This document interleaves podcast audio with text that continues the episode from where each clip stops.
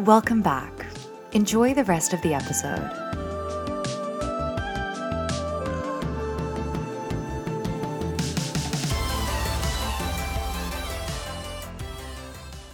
Welcome back to part two of episode six, Memorial Tao, Present Tao.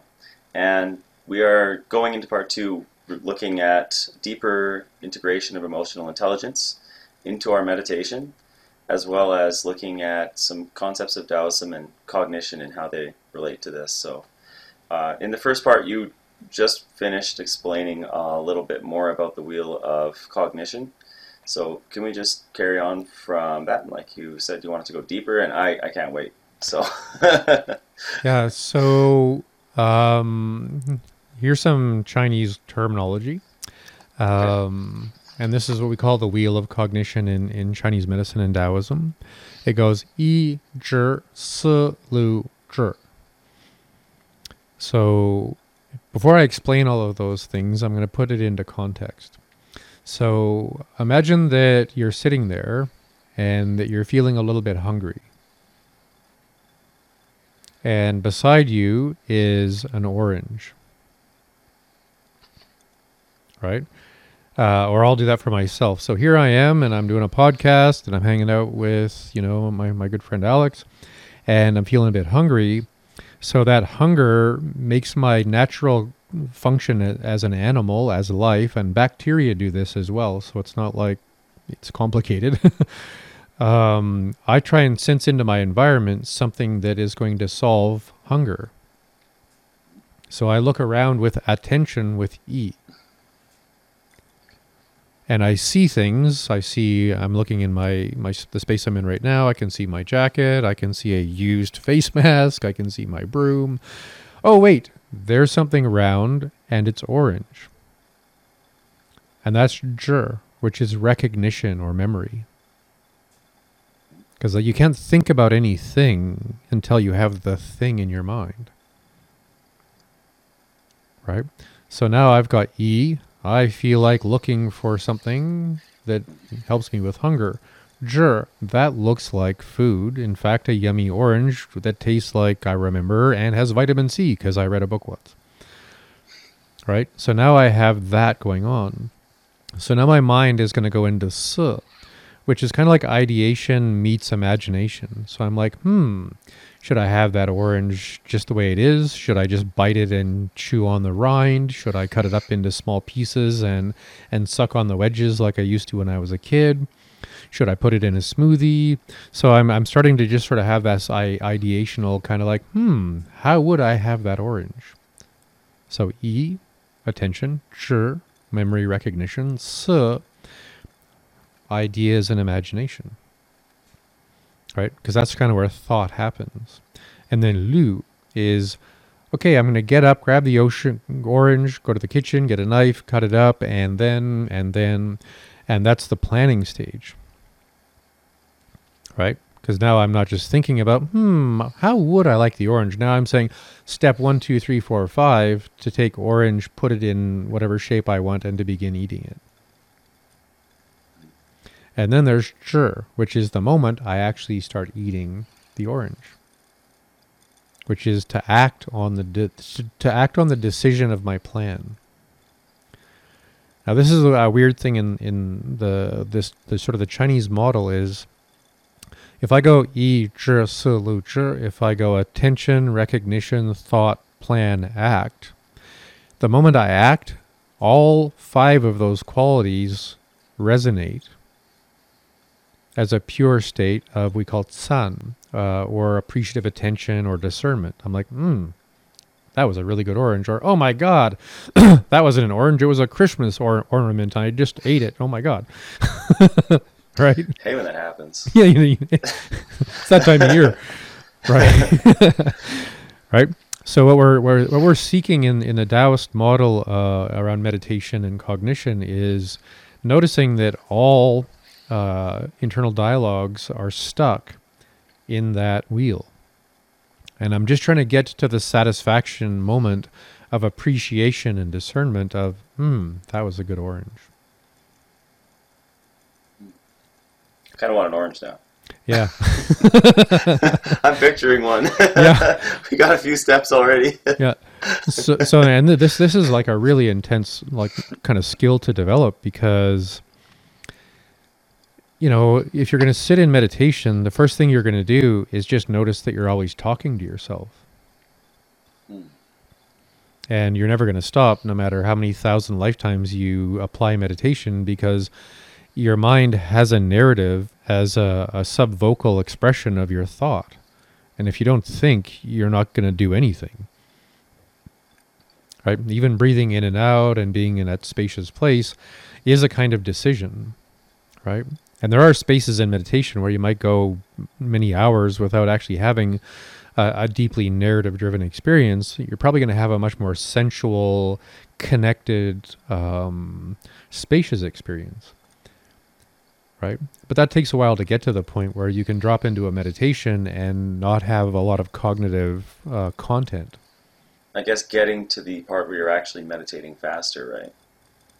Uh, yeah. As soon as you decide to do something faster, you're against a believed and imposed resistance, and now your identification with is being against something that someone, maybe you, put in your way.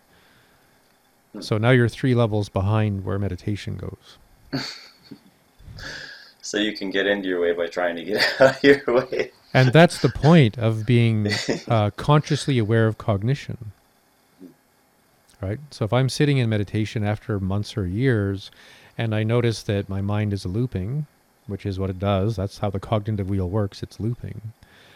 I'm thinking about something, I'm imagining an outcome, I feel a satisfaction because I finally told the joke to that guy I met on that bus 27 years ago that should have been such a great moment to say that funny thing.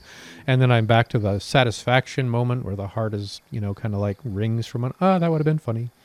And then my mind goes back to attention, and then my mind goes into whatever else might cue me into another memory into another thing to have ideation or imagination about so that I can solve the problem by planning. And then I can have that moment of like, I woulda, shoulda, coulda. And then I'm back to step one again. Right. Now, each of us spends more time either in imagination, in reflection and recognition and memory, right? Um, or in actually like planning sequences a few people, and this is more of a specific kind of anxiety, try and focus on making many different kinds of decisions. Right? So they make lists and then they cross things off their lists.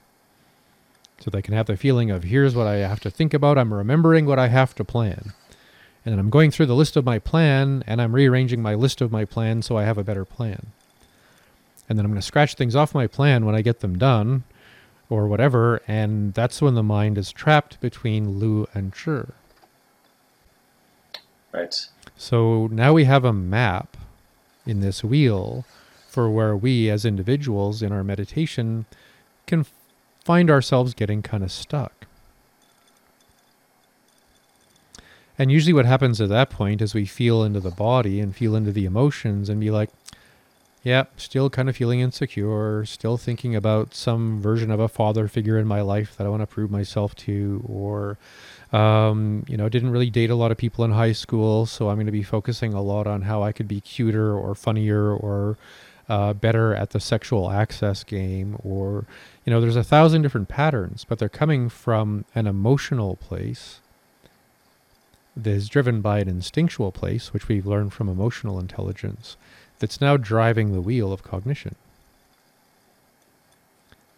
So sometimes emotional intelligence is a really good start, but some of us are not very emotionally intelligent, and I don't mean that like people are dumb. It just means you don't have you haven't spent a lot of time there. So some of us kind of land like you're landing a helicopter. We land in the top of our head before we land in the center of our heart. So if I'm sitting in, uh, you know, in the attempt of meditation and I'm looping and I start noticing that I'm in a specific corner of looping and that I feel into where that's coming from in my body and I can feel the emotion, I can feel the memory of the emotion, I can feel the instinct, the reason why I have the emotion, and then I can just be the instinct. And all of a sudden the body softens into the truth of the instinct. And then the Okay. cognitive wheel just keeps moving because you're like, yep, I get that. That makes a lot of sense. You know, and this this is like you know five to ten years of, of sitting on your cushion, your bench, your your floor, whatever you like to do, um, and just noticing that it's like a left foot and a right foot. You know, your heart takes a step, consciousness take, takes a step, and then cognition takes a step. Right? And in a way, we're kind of moving forward, but in a way, we have to kind of move backwards first. What well, am I you feeling? start with a good foundation, right? Yeah, well, what am I feeling? Why am I feeling that? What do I think about? How do I think about it? Where are my thoughts really stuck in the process of thinking? What's the feeling that keeps me held in that place in my thinking? So I back away and then I step forward. And then maybe I find myself in some other weird place and I back away and then I step forward. And it's not that I have to get anywhere, it's just that I'm moving in time and wanting to flow into my practice because again in, in you know depending on the Taoist tradition you're you're uh, following or, or practicing there is some very subtle processes to do to self-regulate deeper systems in the body. And that's where Neigong and Neidan actually happen. But you can't keep your attention on all of those subtle inner embodied meridian and and and fascial and uh, instinctual parts of the physical body if you're chasing around words you made up two tenths of a second ago. Mm. Right. Okay. So, so that I makes sense. it- I mean, and I, I mean, I'm, I'm, I'm when I talk about this with people, sometimes if I'm in a room full of people, it's easier because I can see the number of people's eyes who've glazed over it, like I have no idea where this is going or what he, what that means to me, and how many people are like, okay, I can bring that into my practice. So th- th- this is not where you start. This is where you grind, I guess. Yeah. right? You know, to get underneath of that, and the more we understand that and perceive it, the more we're actually in the front of it instead of in the back seat of it because we have to kind of grab the mind by the wheel and at first we're all kind of in the back seat with the cab driver of just conditioning Mhm. right so Well, step one is deciding to start feeling Yeah. a little more. But yeah, that's that's huge. and uh, this this reminds me of something and um, uh, this is the the one thing if I ever have ever get a time machine, I'm to go back and live this day again because um, I've forgotten the name, and and I'm not certain, but I think it was. Uh, this is attributed to uh, someone uh, Lu Dongbin, uh, very famous uh, uh, thinker and and ascetic and poet and, and teacher of Taoism from about a thousand years ago, I think.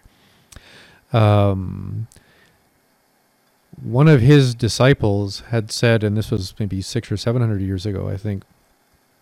Um, he had said that because people can read, because people can interact with hundreds and hundreds of different people all of the time, because you can go to the opera and uh, watch the world story play out on, on the on a stage, um, and that was his big concern was that reading books, watching the world go by, watching people play out people stuff, watching shows on a stage, uh, which is way different now. And he didn't use this term. The, the term I use for that is audience consciousness.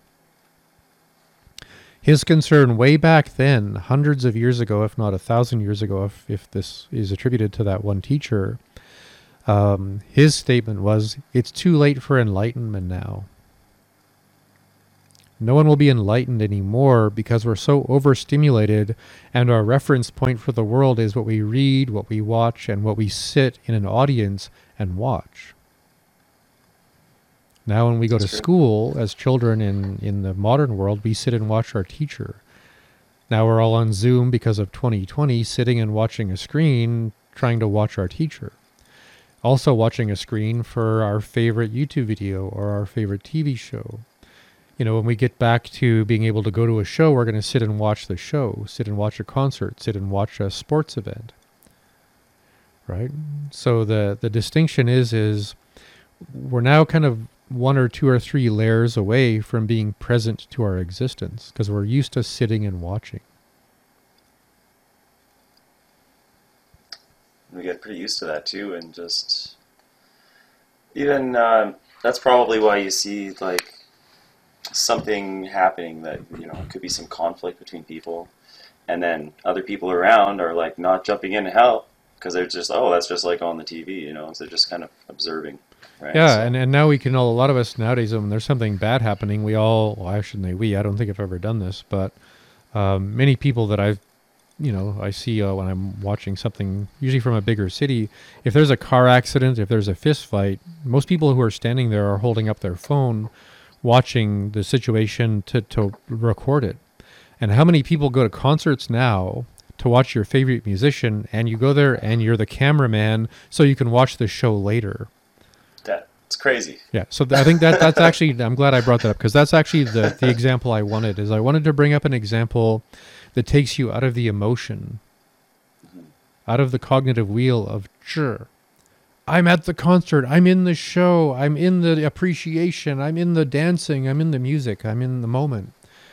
So you, you if you're going to go into meditation, it's it's like you know you you kind of you're the audience, but you're the stage. You're the you're the person on the stage at the same time and it's that reunion of the observer and the actor that that allows this all this stuff to actually work but the reason i bring up that story of that that uh, you know a bit of wisdom from a long time ago is in the modern world we have a couple of new problems to face and we have to find a way to kind of jump through that barrier to grab onto that steering wheel of the cab of our mind instead of sitting in the back seat waiting to see where your mind goes. and even even um, actually a little bit farther towards like where your mind goes and are you the, the real observer? And yeah, I, th- I think it's related but one once you had mentioned to me about when you're watching something to um, like imagine you're in their shoes. So I guess that's along the lines it seems to be consistent. It's just more, yeah more reaching but for understanding in depth so. Hmm So, um, and and this is this is largely from from Chinese medicine perspective. Uh, a lot of things we're talking about here. So, what does Western science say about this type of uh, subject? You know, what's their approach on on this uh, way of thinking? Uh, yeah, I'm glad you brought that up. So the the part of Western psychology that, that I would say has the most to to speak to about this is called uh, cognitive behavioral therapy. And probably the number one thing that I, always encourage my patients to do is give a name to the quality of your thoughts when you're looping. Like a person's name or Uh, well, I mean, if you're thinking about a person, I wouldn't give it the name of the person. I would give it a name of why I'm thinking about that person that way. So the most common example, say from a CBT or cognitive behavioral therapy perspective, uh, clinically, would be, um, say, I'm washing the dishes and I'm thinking about my family. Um, you know, there's this pandemic and. Um, Actually, this happened a few days ago. My son will be driving from where we are now in the mountains in the middle of British Columbia to the coast to go back to university. And that's a couple of huge mountains he's going to have to drive over in a kind of small car. You know, so my mind was like, well, what happens if he slides off the road? What happens if that, that crazy bad corner? What happens? What happens? And I'm like, ah, okay, catastrophic thinking. I'm having catastrophic thinking right? A lot of people with anxiety, with PTSD, with a, a lot of other anxiety uh, uh, kind of issues, that's the first thing that their mind does when they're looping, is they're looping up more and more catastrophic ideation. What if this happens? What if aliens invade? What if the aliens really hate people with my colored hair? Like what? What if? Oh my god! And then instead of trying to like figure that out, you go, I'm having catastrophic thinking. I'm going to go for a walk. I'm going to rub my feet. I'm going to have a nice bath. I'm going to do something else. Because this isn't me. This is me on anxiety. Yeah. Right. So that that's one quality of cognitive behavioral therapy that's just simply give it a nickname, back away slow, come into your body, and just shake off the belief that any of that was real because it's not. so, um, cognitive behavioral therapy, Western um, science, it doesn't really go in a wheel in the same way. Al- Although you know they, they would they would say it goes in exactly the same sequence. They don't just describe it that way. They describe each of those faculties of the mind as just faculties of the mind. So I'm going to speak to each of those, and um, maybe uh,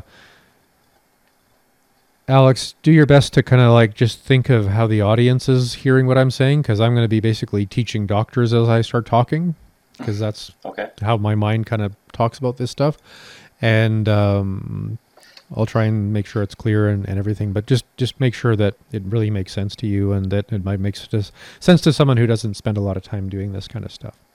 Definitely. So, the first thing that um, I would speak to from a Western point of view about this is a part of your instinctual nervous system that produces call, uh, something called an orienting reflex. Okay. So when we look at this thing called an orienting reflex, the way I usually describe it is imagine you're watching uh, like a four-month-old puppy run around your house. Right? So it's always following its nose. Sniff, sniff, sniff, sniff, sniff, sniff. Now, what's it doing? It's looking for something to chew on, it's looking for something to play with, and every once in a while, it's looking to find out if a new smell is actually dangerous or not right? So say it's coming up to all where all the shoes are, and you know puppies shoes.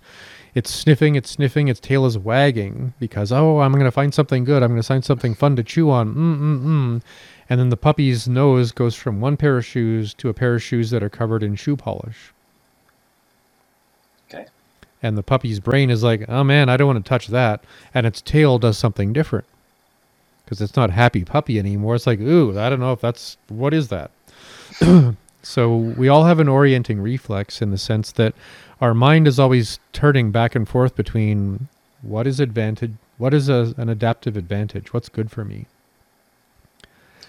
And then once we start looking at what's good for me, it's about 30 seconds to two minutes for most people before they do a shoulder check, which is a conscious necessity of is there anything dangerous around me? Right? So, this orienting reflex is kind of like a puppy's nose. The mind is always inside of itself or inside of your living room or driving down the road going, hmm, hmm, hmm, hmm, hmm. And then you look at your, your, your rear, rear you look at your rear view mirror or you look at your side mirror just to see what's going on with the rest of traffic, Sounds reasonable. But it's to actually notice that's the front of your mind. I'm in meditation. I'm in my posture. I'm in my breathing. And it's about every 30 seconds to two minutes, the mind is like, what if something else happens? And you don't actually have to hear your mind say that. It's more like your mind just sort of checks in with something, and the quality of your emotional tone and your awareness kind of tightens a bit. And then you're like, whatever, man, I'm meditating. And maybe you get past two minutes to like five minutes or 10 minutes or whatever. But that's the first thing we all have to learn when we're going into cognition and consciousness is happy puppy, happy puppy. What was on that shoe? Happy, happy. What the, what, where was that from? La, la, la, la. What was that noise? Until you actually are, again, with the metaphor of the cab and the back seat and the front seat, always steering the nose, the orienting reflex, into sensation, into presence, into spaciousness, into breath, into, if you're, you know, whatever you're doing with actual mind. So that means that your reflex is then shifted from reactionary, like, oh, what's that, what's that, to, oh, I notice I'm about to go, like, what's that, what's that, and instead, knowing where that comes from a little more, we'll just stay on track, right? Yeah, and I mean the opposite is also true. And in a way, you could say this is where meditation is kind of a rock star. So if I think of someone who actually has anxiety and they're aware of their orienting reflex and they're doing some kind of meditation, whether where it comes from doesn't matter, And they're so used to being focused on the bad shoe that once in a while their mind is going, hell, hell, hell, pain, suffering. I'm terrible. I should be, you know, stepped on like a bug because I was stepped on as a child in some way. So that's my reflex to the world is it's just a closet full of bad shoes. But if you sit in that state long enough, your mind might actually start to go, it's kind of nice out. Wow, I think I was just quiet for 30 seconds. Right? Because for some people it's it's proportionately negative and for them the orienting reflex, you know, in the sense of grabbing onto the steering wheel of the mind is I can actually choose to just look out the window and enjoy the scenery. But I have to turn off my TV, turn off my phone, stop thinking about everything that could go wrong with the future because it hasn't happened and is who knows until I can actually bring my puppy nose of presence to something that's actually about space and pleasure and calm and and uh, truth and and you know empathy and compassion and stuff. Okay. Right. So when we think about consciousness, Taoism, and cognition, the first thing is, you know, it's like a doorknob or something. You know, am I actually in direct contact with my orienting reflex and how long can I keep it from flopping around back and forth and just being beingness? Because if I'm always So looking for a good shoe or I'm always trying to avoid a bad shoe, I'm still having anxiety. I'm not really present. I'm in preference, right? Okay. Right? Or habit or just continually reliving the trauma body, right? And that's not a negative, it's just one starting point for people. And to even be aware, right, that those things when they pop up, you know, are just hey, it's just this stage in the wheel. Yeah, and I mean, what So- I often ask people to do, and I still do this myself sometimes, if I if I want to get a quick four or five minutes in, because that's just the time I have, um, I just say, "Okay, mind, I'll be back in five minutes. Are you okay? Do you need anything? Because I'm going to leave you for five minutes." And then the Right. dialogue of the mind is like, "Ah, okay," and then space opens up. But if I sit there like a bad cowboy movie, you know, guns drawn, staring at my internal dialogue, going, "Look, man, I asked you to back off," it's going to point its little guns back at you and say, "But I'm survi- I'm your survival, man. If you don't listen to me, we'll, we'll both die." Uh-huh. Whereas if you're like, "I think we're all good. You're good. I'm going to go away for five minutes. Just give me a minute," and the mind's like, "Oh, cool. Well, you know, do de do." So we, we do have to cultivate that awareness of cognition and awareness. So the first thing we all have to become one with, I suppose, is the puppy's nose. Millions of years of instincts are underneath of your thinking. You can't change them, but you can keep coming closer and closer and closer to what compels them until again like a steering wheel you're choosing. Okay. Well, So- yeah, it's just taking control then of your own reflexes a bit more. Yeah. So this is where the metaphor gets a little weird. So uh, imagine, uh, I guess, a prison or a castle. Castle would be better. Pis- prisons are just by default scary. So imagine a castle, but it's kind of a modern castle, and it's got a searchlight on a tower. Okay. Right. So the searchlight is going from gate to gate to look for who's coming in, or you know, is anyone trying to sneak in, or where's the ninja, or whatever your castle is doing. So again, that's kind of looking at the searchlight as your orienting reflex. My attention's here, my attention's here, my attention's here. Hmm. Now, what I really want to do is go up in a helicopter and look at the whole castle Mhm. and watch the thoughts, the memories, the to do lists, um, the things emotion brings up, you know, the, you know, can't wait to go and have fun with this kind of stuff. All of those thoughts are experienced in a way simultaneously within the mind. Right? So our perception, if we're not paying attention, is wherever the light goes. Try not to think about an apple. That didn't work. right? But instead of trying to decide which apple or which kind of fruit I look at, I'm just going to go up into the helicopter of metacognition and watch the mind be a mind. Hmm.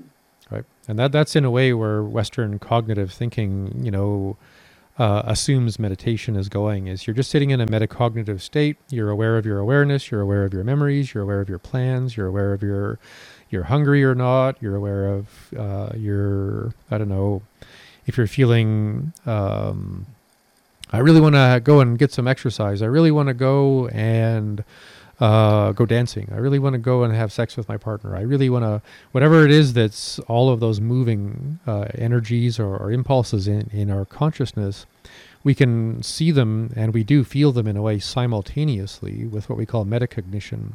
And metacognition is you watching you think, you watching you feel, you watching you decide. Kind of feels like sitting beside a river in a sense yeah. and sort of watching the flow of life in your thoughts. And maybe that river's cold, so you don't feel like you have to jump in there and, and get involved. So it's hey, you know, a little bit easier to sit and just, yeah, uh, and reflect and observe and a gentle approach, I guess. Yeah, and when you have that meta awareness, you don't have to follow the searchlight anymore. Mm-hmm. And if you really trust your mind, you can take your metacognition, instead of looking down at everything going on in the castle, you can just look up. And just perceive perception. Sunrise, sunset, full moon, new moon, cloudy sky, big bird. Is that a dragon? Oh my god. Dragons are cool. yeah. And now we're back to the searchlight because we had to come up with a word for dragon. That's right right? And then we go back to, all right, searchlight, dragon, focus away from the dragon, back to the castle, back to the helicopter, back to the awareness of awareness, back to the awareness of all mind, thought, feeling, space, perception, sort of simultaneously. Okay. And yeah, that that clearly is kind of a recurring thing, you know. Oh, yeah. we're focused on the apple. All right. Well, let's let's take it back and good tool. Great tool right there. Yeah. So your orienting so. reflex is E. Okay. Your proverbial castle is zhi. All your memories and, and what you recognize and, and also kind of some motivation. If I go up and I look at the helicopter, now I'm in S. I'm just seeing myself thinking. And in a way that's metacognition, right? I'm just seeing thoughts and and memories and stuff kind of move around. And when I start to actually do something with it, like, oh, I'm thinking about a dragon, I should probably not think about any of these things, and just look up and then come back to, oh, yeah, right. My plan right now is not to put things in a row, it's to let it all flow. And now Lu Tajur is, ah, I just am metacognitively aware. And my orienting reflex is very full of all perception, not narrow searchlight perception. Sometimes I talk about this in the distinction between having a flashlight and having a candle. So here's a fun game. Let's say you and I, for whatever reason, are in a three-legged race. Those potato sack races where you're kind of like one of our, our, both of our legs are tied together and we have to walk together, and it's really dark and we're in a haunted house because it's Halloween. And only one of us has a flashlight. Hey man, did you hear that noise? And now we're wrestling over the flashlight to point it at what we thought we heard, right? Mm-hmm. So that's what modern thinking is like because there's the you that wants to meditate and there's the you that wants to scroll your phone, and both of you are fighting over the flashlight. Yeah. Right. So what if you and I were in that haunted house and one of us had a survival kit or something, whatever, and we sat on the floor and lit a candle? Great. We can see everything in this little area. Yeah. So that's going from orienting reflex to metacognition to a floating kind of perceptive awareness. Okay. So that's actually where most of us want to be most of the time. And then, because, well, life, when you get to that place, which most of us spend a few, you know, hopefully a few minutes, if not hours a day, in just sort of peripheral present awareness, what comes is uh, comes up next in the mind from a cognitive point of view is called your um, uh, default mode network.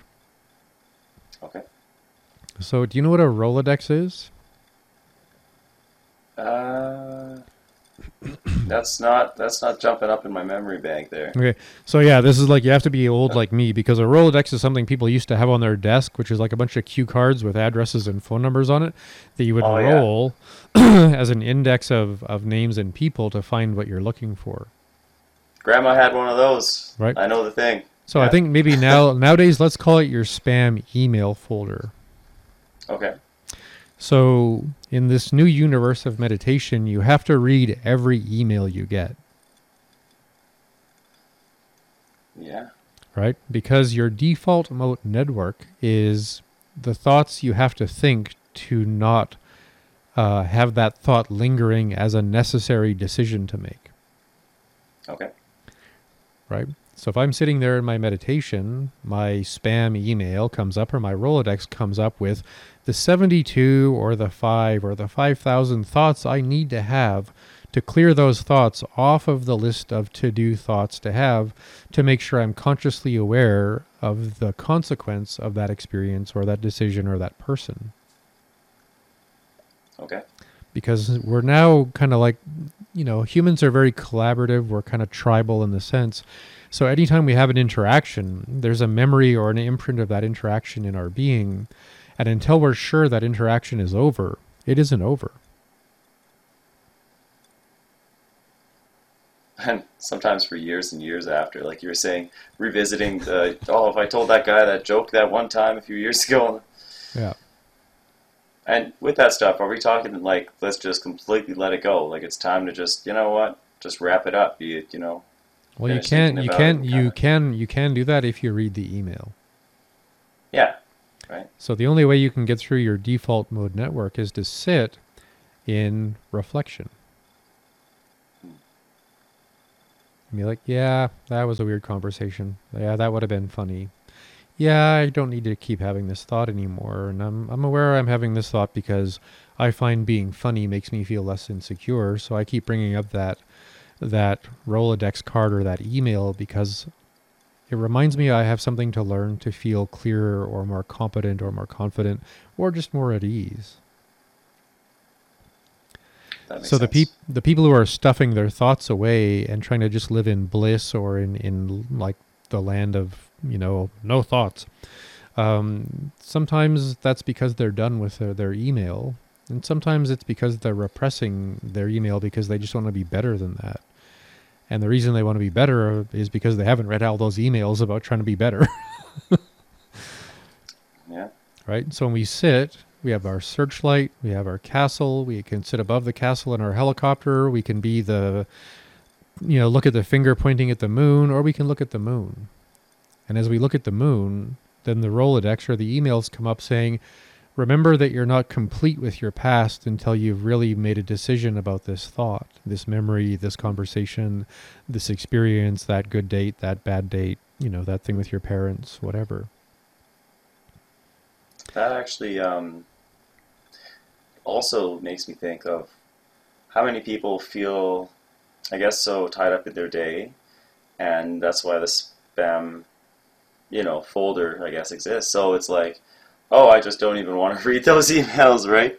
And then you know things pile up that way. So it, it takes just a little bit as well to even open them up. I guess you have to be in the right frame of mind to begin with, as as we were talking about, right? Yeah, because it's it's a practice of like recycling stuff. You know, there's the old saying: you can't grow roses without a lot of manure. Yeah. You can't grow enlightenment without some suffering and pain. So in Taoism, we refer to this practice, uh, Neishang, as uh, inner reflection, and it's described like this. So you know, and this is a Bruce Lee quote. You know, like, uh, "Don't look at the finger pointing at the moon. Look at the moon." Right. Now, if you're going to go into meditation, let's not be arrogant here and just assume we can just stare at the moon and be complete with our embodied existence, because Taoism is all about your embodied existence, at least at first, maybe for the first 20 or 30 years. So, the image we often use is look at the moon's reflection in a pond. Now, this is kind of a joke, but imagine taking your hand, Alex, and you're sitting in your meditation, you're next to the pond, and you're looking at the moon, but the moon looks kind of weird because there's ripples on the pond. So now imagine that you're going to take your hand and try and flatten down the pond so you can see the moon better. Yeah, that'll work. Yeah. that'll do it. right? okay. So we're in this practice, our, our inner reflection practice. The only thing I can do as a, as a Taoist practitioner is be what's called ansan anshan se jing, right? To calm the mind, the spirit, until the jing is settled and secure, like a pond in the mountains that is so flat it looks like a mirror because there's no wind. There's no like anxiety, there's no impatience. It's just a mirror. Like who who doesn't feel touched by that? I mean, how many pictures do you see that touch you when you look at the reflection of the world in water? Like there's something about Yeah. that that just gets us all, right? Like, oh man, look at that beautiful reflection of that tree, that bird, that sunrise, that sunset, you know, and whatever. Yeah. And we know you can't flatten water with your hand as much as you might want to. Right? I'll be patient sooner, damn it. You know what? I'm taking the moon with me. You just get a big bowl. You just grab the. We're gonna do this later. Yeah. yeah. Some of us will uh, will hack this. We'll figure out how to make it work better. right? So here I am in my meditation as an embodied experience, softening and accepting that my default mode network is going to keep putting things up on top of the moon because I need to look at it. But maybe if I choose to look at it in a state of reflection and include that as a part of my existence, as a part of my nature, my Xingming, my nature and my existence, over time, eventually you can do what Bruce Lee said. You know, don't look at the reflection in the pond. Don't look at the finger pointing at the moon. Just look at the moon. But you can't look at the moon as the moon if it's covered in everything that's on your default mode network and your spam email. hmm So, inner reflection is having the humility to look at the mind as the body. Become so Oh, clear yeah. with your embodied state that the body becomes a pure reflecting lake. And then let things fly over the lake from your default mode network as thought, embrace it, reflect on it, recapitulate it, allow it to move on when it's time to move on, and perhaps you'll never read that email again. Or perhaps two weeks later, your girlfriend will say something about your nose that reminds me of, you know, of that thing that happened in the gym locker at a high school. And then I'm sitting in my meditation going, oh, you again.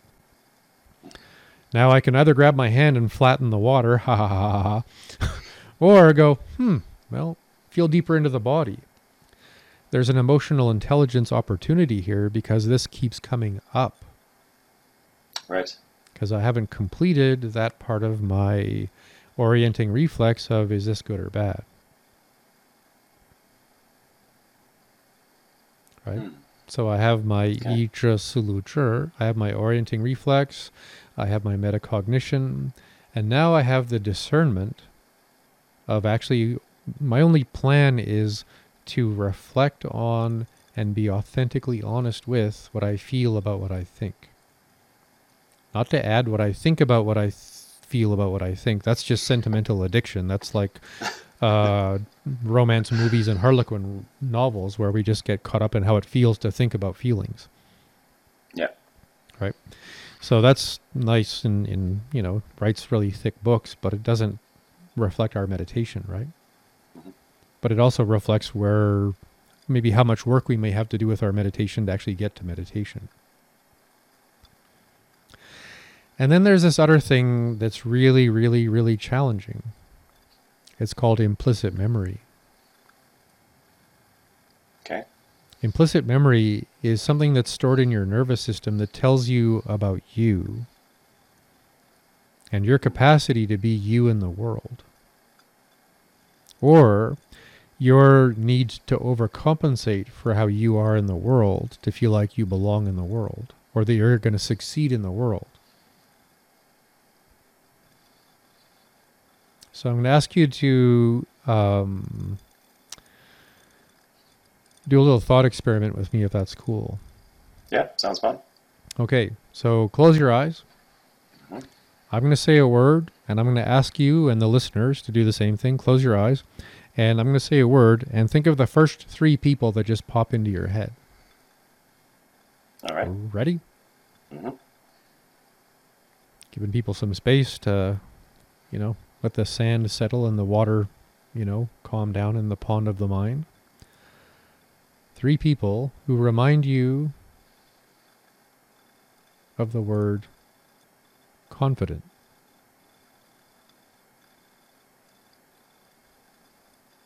Well, I think about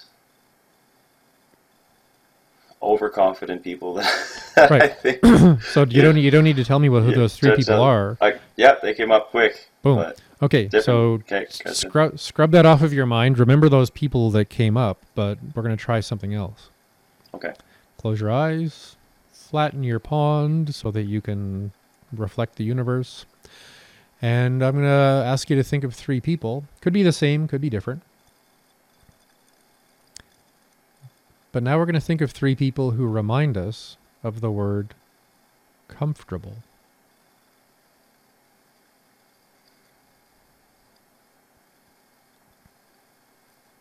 That's a different feeling. Yeah. Hmm. So that's kind of a weird example of how implicit memory works. Interesting. That was more calm.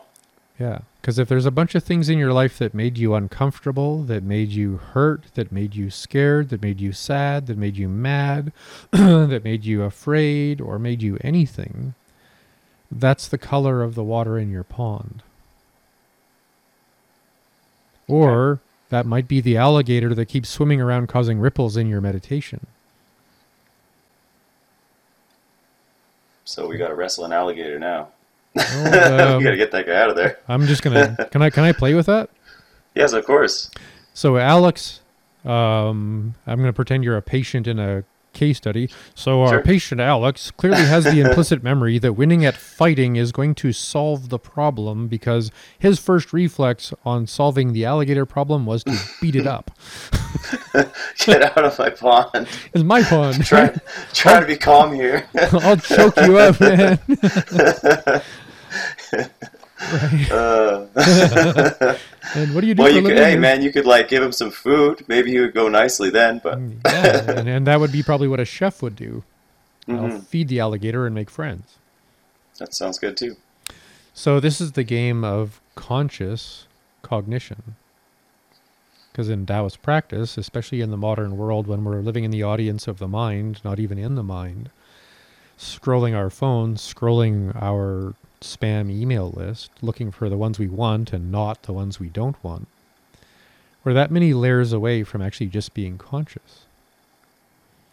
So what I need to do is spend the time in reflection and noticing that there's some things that change the way I reflect on the world. And they're often coming from deep historic emotional experiences. Because what, what we m- mean by implicit memory is a memory that tells you who you are implicitly, by default, by the fact of the universe, by the nature of the, I don't know, tooth and claw of the jungle of life, or whatever you believe Mhm. right? So your implicit memory about you produces every response you have that's unconscious. Oh. So we definitely want to look at how that, how we relate to ourselves. I guess. Yeah, We like in somatic therapy, we're often talking to people about their narrative. because we want to sneak up on their somatic or their felt sense experience. So we talk to them about, well, tell me about that story about what that, that thing that happened when you were in high school. And then they start talking about it, and then you can see them kind of fidgeting in their chair. And then you say, hold on a second, you know, um, Sheila, tell me what you're feeling in your body right now. And then Sheila says, You know, yeah, I was thinking about this. You know, I, I, feel this turning to the right. I feel my shoulder coming up around my neck. I feel this tightening in my throat. I feel my diaphragm squeezing the butterflies in my stomach because I'm feeling afraid of being judged. So I'm trying to get small, but also survive.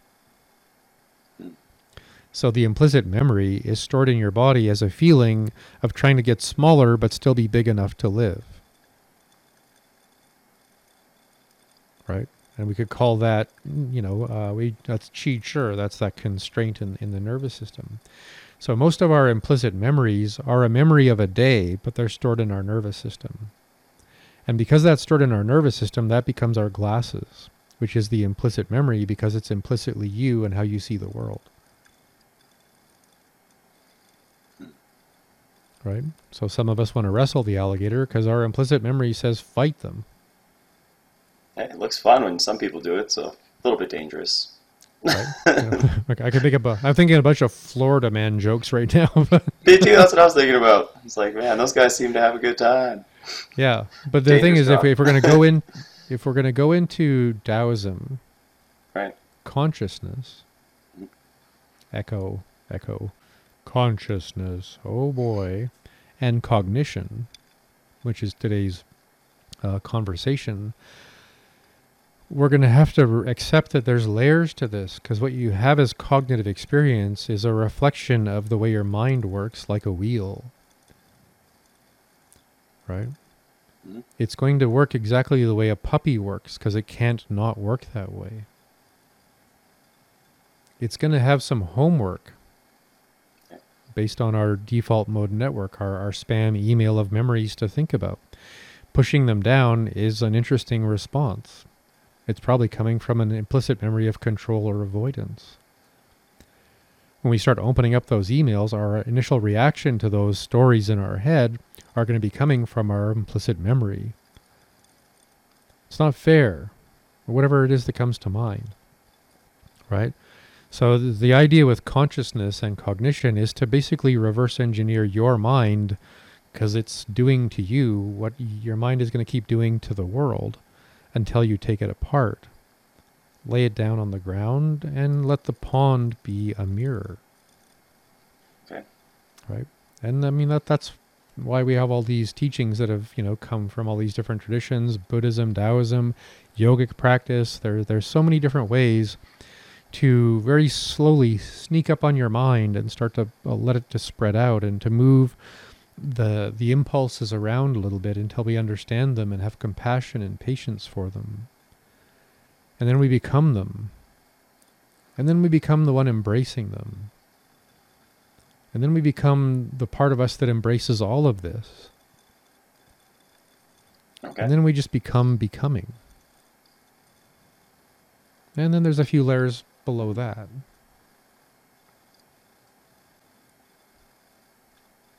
you know because i mean i love i really love it when i see things on social media that are an affirmation that meditation is that i this iconic pure radiant spacious stillness and all these other yummy adjectives that we can you know play with. And yeah that's a nice place to be. It's kind of like the parking lot and that parking lot may or may not be full of decades of memory and trauma or just interesting cars to drive around. But you're still separate from the conditions of, of existence in a way. So when we get through all of that stuff over the years it takes to like recapitulate them and have a sense of humor and a lot of patience with yourself and usually a lot of other people first because until you can get over your reaction to other people, you're probably not going to get past your reaction to yourself. Yeah. But, you know, with patience and, you know, emotional intelligence, what you might call cognitive awareness, you know, conscious awareness of how your mind works. After a while, things slow down enough that you, you know, you, you make enough elbow room to realize that you're you're more the space than the parking lot. You know, you're more the space than the bliss, or the space instead of the opposite of bliss. And then there's a few layers below that. Okay. It's almost just about the capacity, by the sounds of it, maybe? Or would you say? I'm not sure what capacity is in relationship with. I guess I was just little. Uh, my background as an electrician came up for a second, where I was just thinking when you were saying that, like, what do you really look for? Is the capacity to do work, the voltage, how much we can get here? I get uh, that might not be directly connected with what we're talking about, but it seems Well, I mean, I used to be an engineer, so if I was to run with that, I would say, yeah, put the electricity into the circuit and watch the resistors heat up. ah okay. And then notice that that's where the work needs to happen because that's where the flow of beingness still has an implicit memory and still is going to throw out default mode network stories to bring your awareness to where you're still not really comfortable with yourself, right? So there you go. You're just looking up and down the line, so to speak. Electrical reference is kind of helpful in this case. Yeah. Um, be- and yeah, looking for those spots where there are inefficient distribution of electricity or flow or a light flow in our case. Yeah. And and the patience and the willingness to I guess feel the resistance in the resistor and feel the emotion and the story and the truth and the survival kind of instinct behind the resistance in the resistor and go into enough of the adaptive pause with enough assertion and enough readiness and those are the instincts we learned in the last episode about emotional intelligence to hold the space for what's moving through as resistance. And then less resistance, more flow, more consciousness, more acceptance, uh, you know, more discernment, more empathy, more compassion. You know, but you know, I think all of us are looking for the the secret back door. You know, like I'm just gonna find my way back around all this stuff, not do any of the work, and I'm free. That's actually what I was kind of wondering is how we sort of bring this into a thing that we a practice. Uh, how, how we you know connect it with our with our training, I guess. Yeah, and that's how is So, to, to it, yeah. sit and and I mean, after a meditation, if your mind keeps going back to something, and some I mean, years ago I used to have a, like a little notepad that would I would sit behind me in my meditation, and I would write down whatever it is that was the narrative, the story, the emotion, the place in my body, uh, whatever that was keeping my awareness more than what my awareness was on. And bef- that was before I knew what a default mode network was and before I understood metacognition and implicit memory. But I, I was asked by my teacher is to begin my meditation where my meditation stops. Interesting. So the next time I sit down to meditate, I look at my list and go like, okay, that's where I'm looping. So let's move into that part of my awareness and move deeper into it. And that's where sometimes tears would flow, or you would just end up like leaning your head back and laughing at how funny it is that you're still holding on to that grudge from when that you know you got into that argument at your birthday when you were seven or something. Yeah. so uh, this is a you're doing your thousand days Mhm. for people who haven't heard the previous episodes, um, and I'll encourage you to talk about that in a sec. When I ask my students to go on 100 days, I ask them to get a notepad, and every day you're going to write down three things. Say I'm doing uh, a certain Qigong form. Every day for my 100 days, I do my form and I write down A, what's really feeling good. B, where I'm not really feeling the the depth of my practice. You know, my knee is stuck, my my sacrum's tight, you know, whatever. Mhm. And C, what I'm going to start my practice with tomorrow. Okay. So if A is I'm really in the breath and the timing and the heartbeats and the release.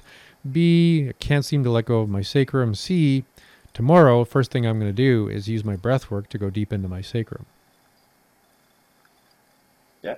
Right. So you're doing a thousand days. Uh, is that a part of your thousand days to have an ABC list, or are you hmm, you know more or less focusing on just your practice?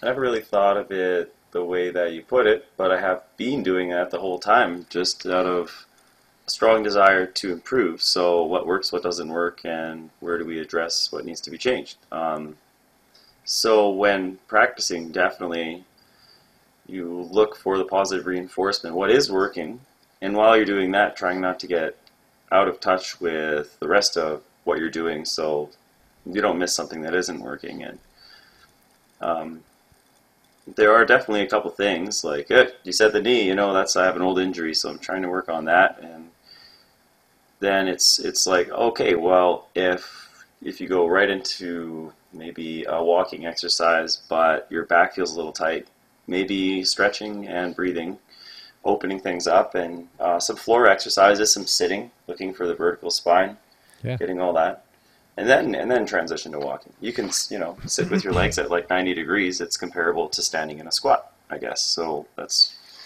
yeah, it's a great way to look at it. I kind of want to start writing down and, and taking that approach as well. Like you said, just where you s- finished your exercise today, and we're aware at the end of that exercise at that point in time what was maybe not working, and just starting there next time is is a good way to do it. Yeah. A B C.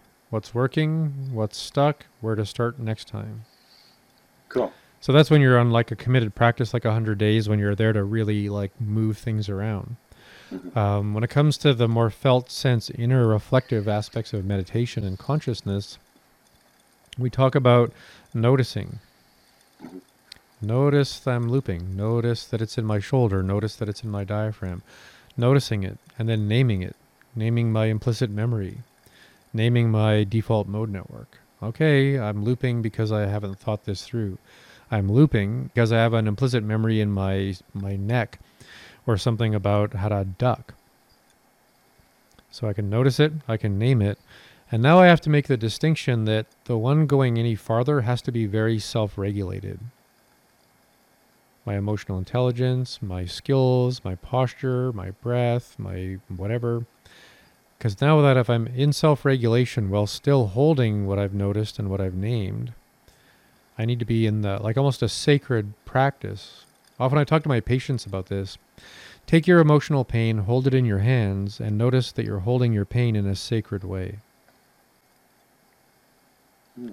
Focus on not getting rid of the pain, but being able to carry it skillfully and in a meaningful way. Because now I don't want it to go away, I want it to be my teacher. And now I can recapitulate and, and understand and heal that particular memory and trauma and pain. Now, that doesn't make the memory or the pain go away, it just makes it meaningful instead of something I don't like and I don't, you know, uh, I feel as pain instead of as truth. Right? All right. So now I'm carrying my sacred pain to become a sacred teacher, to become a sacred truth. Right? Because again, that's that Neishang, the, the inner reflection, the water, the mirror, the moon, and then actually looking into the moon. So if I can notice, I can name, I can self regulate, and then I can recapitulate that pain into something more sacred, then I can release the ideations, the stories, and the beliefs that I have around it. And then maybe over the next two or three weeks, when I bump into people who trigger that kind of response in me, I'm like, not going to bite the hook. Right? Not not going to go with that. And now I have a whole new uh, implicit memory of me as a being. And what usually happens, and this is my favorite thing to share with people, that spam email list suddenly shrinks by 20%. Because the only reason I had my default mode network full of those stories to think about was because I needed to feel the feelings that were underneath of them. So my emotional intelligence could allow me to relate to those feelings consciously instead of unconsciously. Okay. Right? So now the next time I open my spam folder or my Rolodex of stuff I know I have to work out, it's suddenly so much smaller. Because the reason Good. the mind keeps going back to those thoughts is you haven't understood and and found a truth about the feeling and, and the memory. So this is how you change your framework. Yeah, well, this is how you mature. It's how you grow. Mm-hmm. It's how the the water calms and becomes flat. Okay. Sounds good to me. Just- no you just- alligators this time. Yeah, no alligators. you, you just yeah, you just yeah, that's the thing. No alligators, and then you don't have to try and flatten the water with your hand. Much better. And it's all of this work, and it can take some people months or years or, or longer. You have to do this work on the mind body level, and then you have to do it on the body fascia, body memory level, which is why we do Qigong. And then you can go into Neigong and Nei Chang, like the, the that uh, deep breath work that allows you to kind of keep looking for any kind of cobwebs in your system. And then you go through what's called Yi Jin Jing, the transformation of how your body memory is held in your tendons and how reflexive you are or reactive you are. And then you can begin your Neigong. All right. Right. Because, I mean, it's funny that Taoism is all about flow and freedom and spontaneity, but it's also, in my experience, the most regimented, linear, process orientated system of self cultivation in the world. That sounds more effective uh, to be organized and, and have a path that you know you follow this, you, you go this direction. you But know, the path might wind. you know. Yeah, and then, then that's the game because it's all the moon all the way through. Mm-hmm. But we have to start with the finger step by step. What's this Right. step? What's that like? Oh, of course, it's just another layer of, of awareness and, and skillfulness and authenticity and, and becoming. You know, and that, that's why I like the, the Neidan uh, practices. They're all kind of secretly held within different traditions. But when you get inside the tradition and you start hearing them, it's step A, you do this, this, this, this, then you go to level two, this, this, this, this, then you learn how this happens, and then all this stuff changes, and then the person practicing is now some other kind of person because you're not doing mundane things anymore. And now we can actually share with you what this actually means, and blah, blah, blah. So I meet a lot of what you might call hobby Taoists who who've read about it, thought about it, and agree in some way with that, you know, um, that helicopter view of look at the world and look up and be at peace, and be in flow. But depending on how much baggage you have and uh, things like that, or how caught up you are in the the the mundane world, that that may or may not get you where you actually want to go. Okay. you know. so that's that's uh, I have no idea what hearing that whole conversation is over an hour and a half or so. Um, but that's how Taoism and cognition can help you become more conscious of consciousness. And to become free of a whole bunch of baggage, and to notice that in the modern world, we're already a thousand years behind a master saying it's too much stimulation, we're all too addicted, and we're all too stuck knowing things and fantasizing all the time. It would have been fun to talk to that guy. Yeah, it would be fun to drop him into 2020 with a cell phone and five different versions of social media. He'd probably just scream and throw it in the water and run away. I think sometimes everyone feels like doing that. You know? But it's also the Uh, perfect metaphor. I mean, your phone is the perfect metaphor for your mind. Scrolling, scrolling, scrolling, do that, all that scrolling, gonna have implicit memory ride. yeah. You go to the concert, be at the concert, man. Yeah. That's right. So, too many delayed responses. Yeah. Well, apparently, from a Taoist traditional way of thinking about thinking, we've been scrolling for about six century or six millennia now. Oops. You know, and, and that that's where Taoism started. Is you know, mundane conditioning is stopping us from being implicitly connected to the world, as the world. Which is now why we have Taoism. It's like, okay, we're going to need to undo all this stuff step by step. Yeah, that's reasonable. At least Yeah. they have a plan for cleaning things up for us. yeah, yeah. I just think it's kind of funny. Like, notice it's 2020 and we're all like addicted to our phones. And 6,000 years ago, people were going, think we're going to need to start teaching people kind of a step by step way of undoing all this stuff. Thankfully, they did. Yep. And then even this show could be viewed as sort of a path you might take to walk through the woods to find that pond in the first place and see the reflection. Yeah. step by step by step. That's it. Wow. Well, been a great discussion, and I think we've touched on a lot of important things that people are going to definitely value and benefit from. I would imagine we'll get some questions. so it seems like this is a good time to wrap up our sixth episode. So I'd like to say thank you, everyone, for listening to Primordial Tao, Present Tao. This has been episode six Taoism, Cognition, and Consciousness. If you have any questions or comments, and no doubt you do, please leave them wherever you found this episode. You can also find us at Primordial Tao Present Tao on Facebook. Please like, share, rate, and review. And have a great day. Look forward to seeing you in the next episode.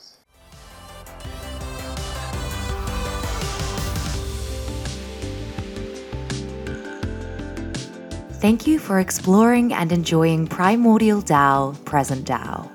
We look forward to sharing more in the next episode.